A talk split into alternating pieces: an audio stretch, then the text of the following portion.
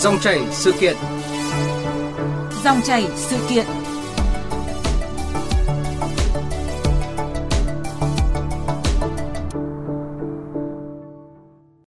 Thưa quý vị và các bạn, càng sát Tết, các mẫu linh vật rồng ở các tỉnh thành đã dần lộ diện, mang đến những câu chuyện dở khóc dở cười. Rồng ngủ gật, rồng giận dữ và nhiều nơi rồng bị chê là lúc rồng rắn, lúc rồng lươn, nơi khác thì lại còi cọc, ốm yếu. Vâng thưa quý vị, những năm gần đây, dường như năm nào dư luận cũng dậy sóng với những linh vật chào đón năm mới bị biến dạng một cách khó hiểu như vậy. Vì sao việc này vẫn liên tục tái diễn? Làm thế nào để linh vật chào năm mới vừa mang tính văn hóa, giáo dục lại tránh lãng phí? Chúng tôi sẽ bàn luận nội dung này trong dòng chảy sự kiện chiều nay với họa sĩ Trần Hậu Yên Thế, người đã dành nhiều năm nghiên cứu về rồng và các linh vật Việt Nam. Bây giờ thì xin mời biên tập viên Bích Ngọc trao đổi cùng vị khách mời. Kính chào quý vị thính giả và xin cảm ơn họa sĩ Trần Hậu Yên Thế đã dành thời gian để tham gia chương trình hôm nay ạ. Thưa họa sĩ Trần Hậu Yên Thế ạ, tuy là con giáp không có thật nhưng mà hình ảnh rồng thì từ lâu đã trở nên rất là quen thuộc trong truyền thống văn hóa nhiều đời nay ở nước ta. Rồng là linh vật số 1 trong tứ linh, tức là Long, Lân, Quy, Phượng, và được xem là biểu tượng của quyền lực, địa vị cao trong xã hội. Trong lịch sử thì một số triều đại của nước ta thì đều có biểu tượng rồng mang đặc trưng riêng. Vậy thì anh có thể thông tin cụ thể để thính giả Đài Tiếng nói Việt Nam hiểu hơn về những cái biểu tượng này ạ? Vâng, xin chào quý thính giả. Đối với con rồng thì rõ ràng là chúng ta đã nhận thấy một cái chiều dài lịch sử, và đối với người Việt thì cũng trong cái tâm thức là con rồng cháu tiên thì đều hân hoan chào đón năm Giáp Thìn như là cái sự trở lại trong 12 con giáp, một cái hình ảnh quen thuộc với cả văn hóa truyền thống nhiều đời nay. Để mà đánh giá những cái qua các cái trong nhiều năm, thực ra cũng là nhiều năm, với cả các cái tỉnh thành mà trong dịp Tết này thì năm nay cũng nhận thấy là có những cái nỗ lực chung của các cái địa phương, những cái sự cố gắng của rất nhiều các nghệ sĩ, các nghệ nhân trong cái việc xây dựng cái hình ảnh mà có tính biểu tượng như thế này, một cái biểu tượng mà dù chưa chính thống, chưa chính thức nhưng thực ra nó cũng có thể nói là cái biểu tượng mang một cái tầm vóc quốc gia. Đến hẹn lại đến năm rồng thì ta làm con rồng. Cái đấy cũng là cái mà tôi thấy được cái công sức của rất nhiều địa phương, một cái góc nhìn thẳng về cái biểu tượng này ở trong hai phương diện, tức là phương diện là người nghiên cứu lịch sử, tức là từ góc độ nhìn lịch sử, và một cái góc nhìn về mới hơn là góc nhìn về công nghiệp văn hóa. Thì tôi xin trình bày đầu tiên từ góc nhìn lịch sử. Nếu ở góc nhìn lịch sử, tức là căn cứ vào cái đặc điểm và sự rất đối chiếu của nó trong các cái loại hình rồng ở trong triều đại lịch sử của chúng ta, có một điểm mà tôi thấy chưa được thỏa đáng lắm. Trong lịch sử thì có một số cái đặc điểm mà nó gần như là khá ổn định qua các triều đại. Trong cái tư thế tạo hình của cả cái dáng rồng ấy, thì nó có một cái đặc điểm rất là đặc biệt mà khá là thú vị. Tức là cái đầu rồng thì thường là ngửa lên, nhưng mà về cơ bản thì đầu rồng lại rất là sát mặt đất, không phải là vị trí cao nhất trong cái nhịp điệu chuyển động của nó. Mà ví dụ như ở những cái bảo vật quốc gia quan trọng như là rồng thành bậc ở Điện Kính Thiên, hay là ở những cái rồng trong lá đề, hay là rồng ở trên cánh cửa chùa Keo hay là chùa, đặc điểm của những cái đồ án rồng này, đầu rồng thực thấp, hoặc là ở cái vị trí cao nhất lại chính là đuôi rồng chứ không phải là đầu rồng. Tại sao lại có cái tư thế này? Chúng tôi vẫn suy nghĩ rằng có thể nó liên quan đến cái tâm thức của người Việt. Rồng là nắm nguồn nước, mà nguồn nước thì thường phải ở thấp, tại vì ở một cái số các nơi tín ngưỡng mà liên quan đến nguồn nước thì người ta cũng hay gắn nguồn nước là miệng rồng. Thế thì đấy cũng là một cái lý do mà thấy một cái sự ổn định trong rất nhiều triều đại. Nếu mà có một cái ngoại lệ thì tôi nghĩ là chỉ có một chút ở giai đoạn Lê Sơ, ở trên một số tấm bia như là bia của Ngô Thị Ngọc Giao, có cái hiện tượng là đầu rồng ở trên cao. Còn cơ bản là cho đến tận thời Nguyễn sau này, đầu rồng mở rộng thì thấp. Thì khi mà tạo các đồ án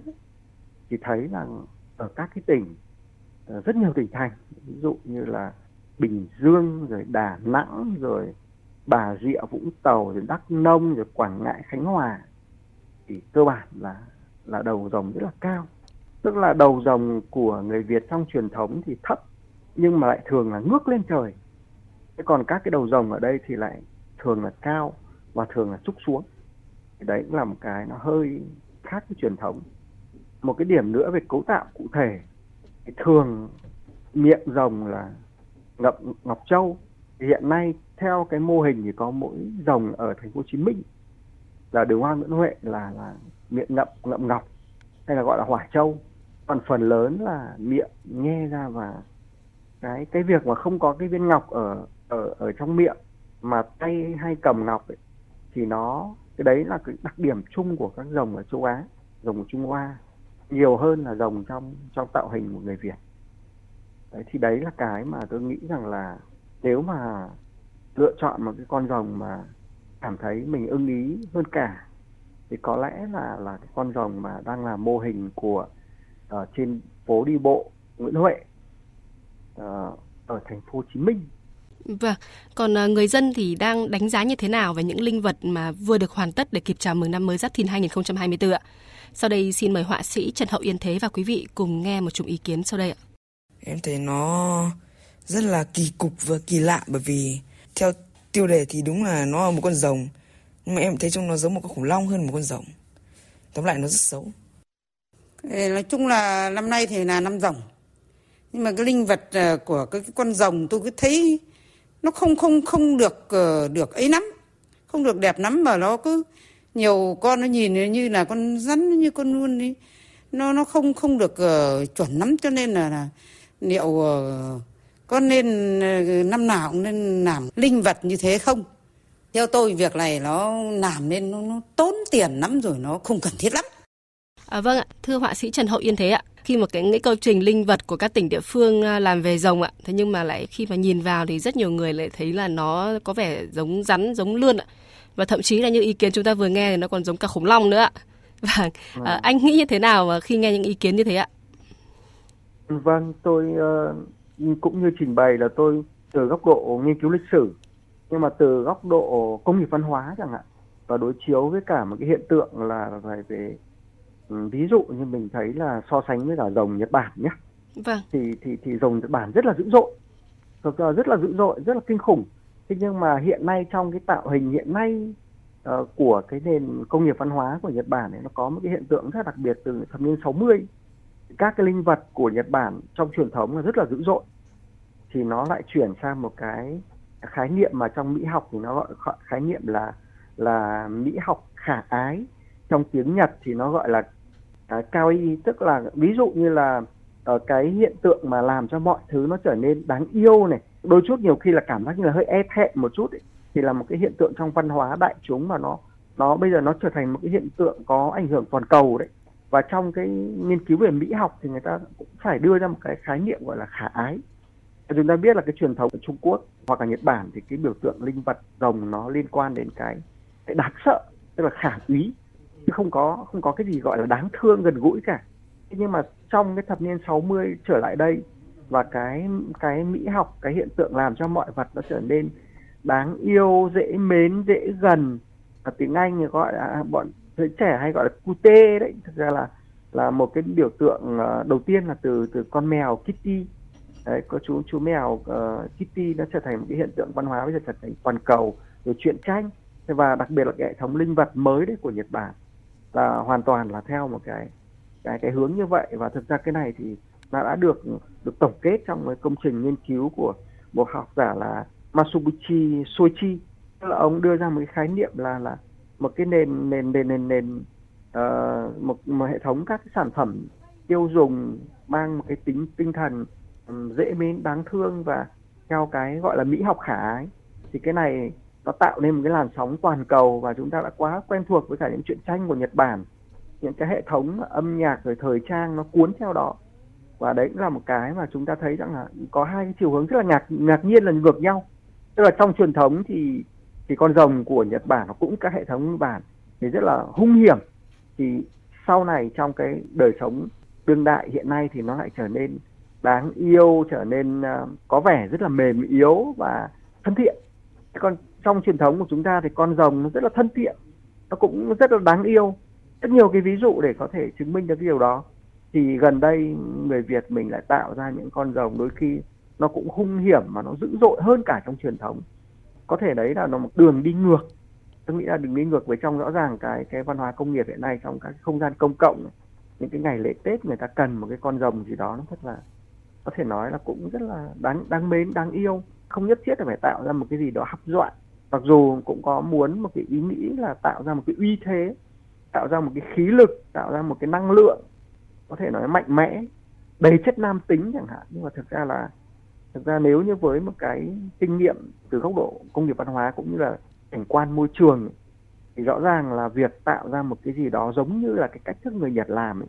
tạo ra một cái nền văn hóa đại chúng mà nó dễ mến, dễ gần. Đấy cũng là cái thành công của cái nền công nghiệp văn hóa của Nhật Bản. Công nghiệp văn hóa sáng tạo tạo ra một cái sản phẩm có tính hệ thống từ thời trang, điện ảnh, truyện tranh,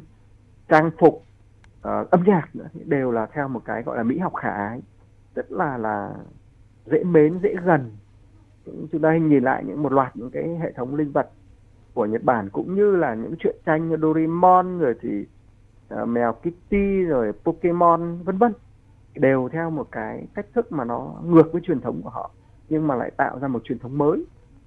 Và thực ra người Nhật cũng rất là sáng tạo khi mà họ không có những cái gì mà dễ mến, dễ gần nhiều như chúng ta. Chúng ta cái văn hóa của chúng ta, cái di sản mỹ thuật của chúng ta thì vô vàn những cái hình tượng mà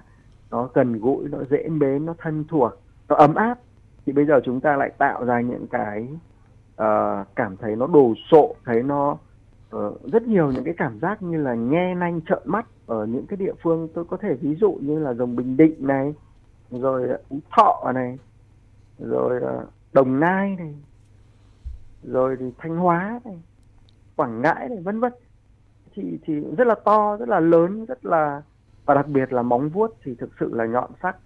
cái gì nó cũng tua tủa cả, cái gì cũng lởm chởm cả. Và trong cái cảnh quan, trong cái không khí của mùa xuân, tôi cũng đặt câu hỏi là vậy thì nó có cái gì thật sự là ấm áp gần gũi hay không? Vâng, như vậy là rất là tiếc đúng không ạ? Vì các mẫu linh vật mà một số tỉnh thành đã hoàn thiện và ra mắt công chúng nhưng lại không đạt được kỳ vọng. Và như anh vừa phân tích thì đã làm mất đi cái ý nghĩa thẩm mỹ, mỹ quan và cái nét văn hóa truyền thống của Việt Nam. Thậm chí là gây ra những cái thông tin phản ứng rất là trái chiều trong dư luận, như là đoạn băng mà chúng ta vừa nghe cách đây ít phút, khi mà rất nhiều người nhầm tưởng con rồng đó là ốm yếu, con rồng ngủ gật hay là con lươn, con rắn, thậm chí là với khủng long ạ. Vậy thì anh có cho rằng là cái việc làm như thế này với những cái linh vật mà vừa không hoàn thiện về thẩm mỹ như vậy là đang gây lãng phí rất nhiều cả về nhân lực, vật lực và tiền của, thưa họa sĩ? Tôi nghĩ đến một cái đường hướng nó xa hơn, tức là chúng ta thấy có một cái khoảng trống trong cái việc mà các cái nhà nghiên cứu, doanh nghiệp và chính sách ngồi với nhau. Có lẽ cái việc này cũng có thể là đặt sớm hơn cách đây khoảng vài tháng, có thể có những cái diễn đàn, có những cái trao đổi để cho nó không thành sự đã rồi. Thực ra sách thì đã viết rồi, các công trình nghiên cứu cũng không phải không có, và qua nhiều năm thì những cái tổng kết cho cái việc này cũng đã rất nhiều bài báo, năm hổ hay năm rồng đều có những câu chuyện na ná như vậy, những cái câu chuyện cũng gọi là cái đến hẹn lại lên vật. Đúng không ạ? Tức là những cái lỗi lầm mà chúng ta thường gặp, thường liên tục gặp lại, rồi thực ra là để ra một những cái hiện vật. Những cái bức tượng rồng có tính biểu tượng với cao dài, rất là có thể nói là khổng lồ đấy, ở trong cái cảnh quan như thế không ít tiền, nhưng mà cái tiền đầu tư cho chất xám, cho trí tuệ, cho, và thực sự là nó không có cái dấu ấn cá nhân, nó không thấy cái dấu ấn cá nhân, cái sáng tạo thực sự có sáng tạo, và có cảm giác như là vẫn có cảm giác nó giống ở đâu đó. Bởi vì nếu mà đưa những cái hình ảnh này mà đưa lên Google search thì có cảm giác nó là rồng ở Nhật, ở Trung Quốc hay ở đâu đó, không phải là rồng ở Việt Nam nữa. Vâng, vậy thì theo anh là vì sao câu chuyện này vẫn cứ lặp ra lặp lại, tái diễn những cái năm gần đây liên tục như thế ạ?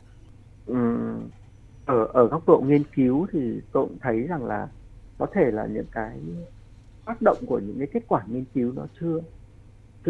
chưa được nhiều. Bởi vì rõ ràng là chúng ta nói là chúng ta là con rồng cháu thiên, trong cái hệ thống đồ án rồng người Việt có một cái giai đoạn nó rất là đẹp đẽ, hình ảnh rồng tiên gặp nhau, nó cũng là một cái tâm thức của người Việt. Nhưng mà phần lớn là các cái biểu tượng này nó cũng chỉ đơn độc mỗi rồng thôi, nó không thấy cái hình ảnh tiên. Mặc dù tiên thì nó không nằm trong cái biểu tượng con giáp, nhưng mà rõ ràng là chúng ta không thể phủ nhận rằng là cái cặp đôi rồng tiên là một cái biểu tượng rất là đẹp trong cái truyền thống của người Việt, và nó cũng vừa có cái hình ảnh cha rồng mẹ tiên, nó cũng có cái hình ảnh âm dương đối đãi, nó cũng có cái gì đấy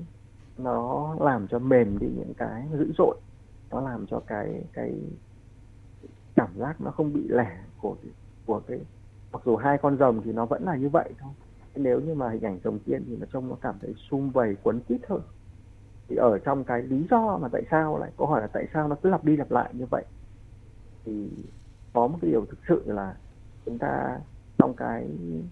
hoạch định các kế hoạch, kiểu gọi kế hoạch công việc của chúng ta là chúng ta thiếu đi những cái chuẩn bị. Và cái chuẩn bị ở đây cũng giống như điện ảnh, không phải là thành công của một bộ phim là ở diễn viên, mà là chính là ở những kịch bản, những cái hoạch định ban đầu. Thì rõ ràng là để mà ra được những cái sản phẩm công nghiệp này nó phải có một cái chuỗi, và trong đấy nó có những kế hoạch, có những cái bàn thảo, và có những cái nên đúc rút những kinh nghiệm, những sai lầm từ nhiều năm trước để nó tránh lặp lại. Vì thực ra cái bài học lịch sử nếu chúng ta không nhìn nhận nó một cái thấu đáo thì nó cứ lặp đi lặp lại thôi. Qua thực tế thì cho thấy rằng là hầu hết các cái gói thầu ở các địa phương thì thường là thủ công ạ, thì sẽ thường là giao cho một nhóm nghệ nhân vô danh nào đó, và nhất là khi mà tác phẩm nào đó mà bị chê cười ạ thì lại gần như là chẳng có tác giả nào đứng ra nhận là mình là tác giả cả. Và về câu chuyện này thì nhà sử học Dương Trung Quốc, Tổng thư ký Hội Khoa học Lịch sử Việt Nam và Phó giáo sư tiến sĩ Đinh Hồng Hải, giảng viên Trường Đại học Khoa học Xã hội và Nhân văn Đại học Quốc gia Hà Nội đã nêu ý kiến như thế này ạ. Lâu nay chúng ta bị một cái quá trình xã hội hóa từ một yếu tố rất tích cực, tức là đóng góp của các tầng lớp xã hội khác nhau, mà chúng ta không có định hướng, không có hướng dẫn, không có sáng tạo, cho nên cuối cùng nó tràn lan hết sức là tùy tiện. Cái thứ hai là lẽ ra cái đó phải quy định chứ, tức là chúng ta không có hướng dẫn, không có chuẩn mực, vấn đề là nhận thức thôi. Vì hầu hết các công trình là đều mang tính phong trào, vậy thì chúng ta bỏ cái tính phong trào đi để kích thích cái vai trò của nghệ thuật công cộng đích thực, đúng không ạ? Bằng chính những cái tư duy của người nghệ sĩ, của những cái người làm sáng tạo thì nó sẽ có những cái sản phẩm sáng tạo. Chứ còn chúng ta đừng có làm theo những cái ý tưởng của các ông chủ công ty, các tập đoàn thì đương nhiên là nó sẽ không có nghệ thuật, nó không có cá tính của người nghệ sĩ, và những cái người làm đấy thì chỉ là thợ thủ công hay là những người công nhân để mà thực hiện những cái tác phẩm đấy thôi, chứ không phải là nghệ sĩ. Thưa họa sĩ Trần Hậu Yên Thế ạ, anh có quan điểm như thế nào về vấn đề này ạ? Vâng, tôi cũng rất là chia sẻ và đồng tình với cả cái nhận định trên, nhưng mà cũng xin có một cái góc độ riêng của cái người vừa làm nghiên cứu và cũng là vừa là sáng tác ấy. Tôi thấy có cái điểm mà rất là rõ trong cái hệ thống truyền thông hình ảnh của chúng ta là chúng ta chưa đầu tư quảng bá những cái hình ảnh có giá trị truyền thống, có thể nói là một cái nhận diện mỹ thuật Việt, về văn hóa Việt. Tại sao tôi lại nói như vậy? Bởi vì ví dụ cái biểu tượng rồng thời Lý, hoặc là sau này cái biểu tượng rồng ở thành Bậc là bảo vật quốc gia hoàn toàn xứng đáng để chúng ta có thể tự hào và truyền thông nhiều cho nó. Khi mà quảng bá những cái biểu tượng rồng ấy, có thể nói là những cái biểu tượng rồng nó đạt đến cái trình độ tinh hoa thì phải thấu hiểu nó và có những cái nghiên cứu thực sự là chính thống đấy. Gần đây trong không gian của Hoàng Thành Thăng Long có phục dựng lại cái đầu rồng thời Lý và cả cái, tức là từ chỉ là những cái mảnh ghép thôi đấy. Thế nhưng mà tôi nghĩ là rất tiếc là thiếu những cái luận cứ khoa học và để ra những cái sai sót mà thực sự là cá nhân tôi thì thấy là không nên và không chấp nhận được. Tại vì sao ạ? Tức là chỉ là một những cái mảnh rồng nhưng mà hình ảnh lại làm một cái con rồng nó rất là kỳ vĩ và lao lên phía trước và tức là như nói có tính có thể là gần như một cái công thức ấy, là con rồng thời Lý nó rất uyển chuyển và cái tính quân bình của nó rất là cao. Tức là trong cái văn hóa của Lý Trần này đánh giá cao cái tính có thể nói là thậm chí là hoa mỹ của rồng thời Lý, nó đặc biệt là cái khí lực của nó tạo ra một cái sự bình ổn, rất bình ổn, không bao giờ có một cái sự mất cân bằng như là cái mô hình hiện nay mà đang trưng bày ở Hoàng Thành Thăng Long. Tức là cả cái hình rồng đầu lao vút lên và tuy là miệng cũng ngậm ngọc châu nhưng mà cái lưỡi thè hẳn ra ngoài. Tức là cái lưỡi thè hẳn ra ngoài là cái điều vô cùng phi lý và không hề xuất hiện trong cứ một cái hình ảnh nào của rồng thời Việt thời Lý cả. Tức là thường là rồng thời Lý cái lưỡi người ta quận mà không bao giờ người ta làm thè ra trông như một con rắn, như là kiểu như là con mãng xà nó thè lưỡi ra như vậy. Thì những cái việc đó chúng ta để cho những cái sản phẩm có yếu tố khoa học mà phục dựng cũng cần phải nó chuẩn chỉnh hơn. Thực sự là nếu như ở những cái địa phương mà người ta cũng lấy đó làm cái hình mẫu, cái sai lầm này nó sẽ được nhân lên rất nhiều.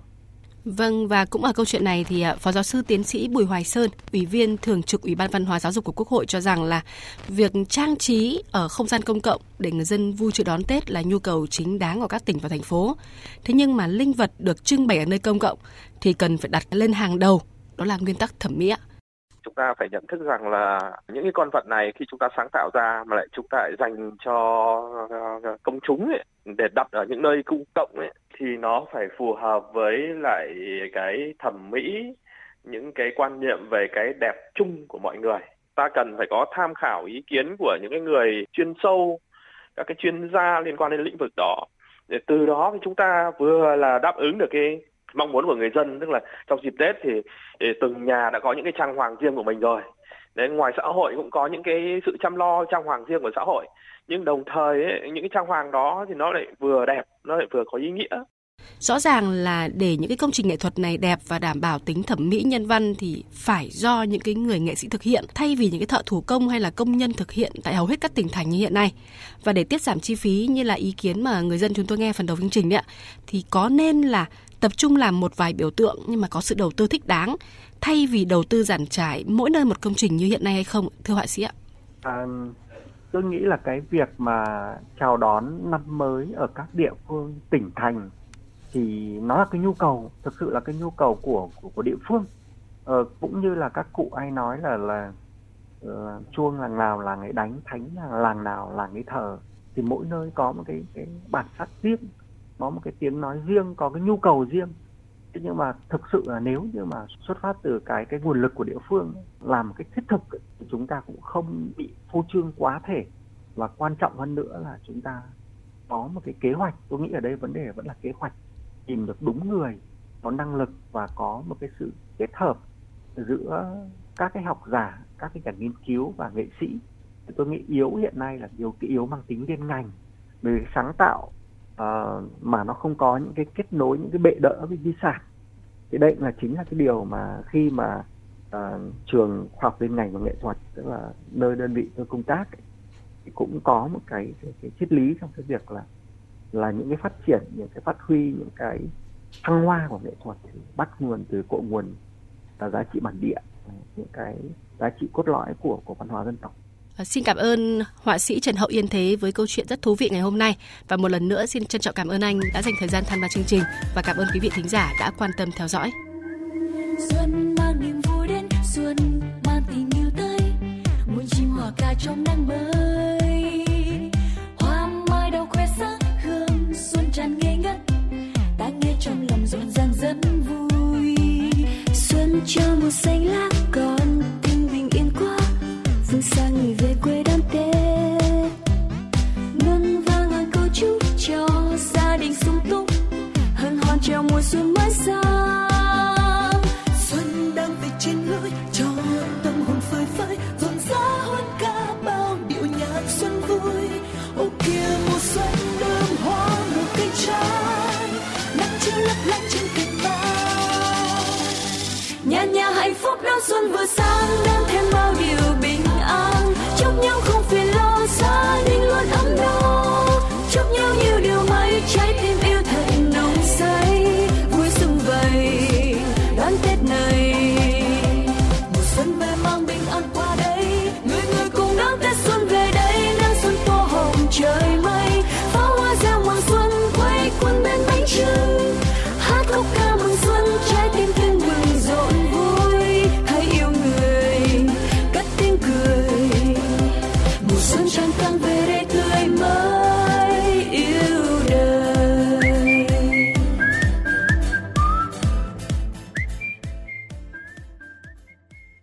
Quý vị và các bạn vừa nghe Dòng chảy sự kiện bàn về nội dung linh vật đón năm mới, làm sao để nhân văn, giáo dục, tránh lãng phí. Sau ít phút dành cho thông tin quảng cáo sẽ là Muôn màu cuộc sống với công nghệ trí tuệ nhân tạo hỗ trợ giọng nói cho người có vấn đề về thanh quản.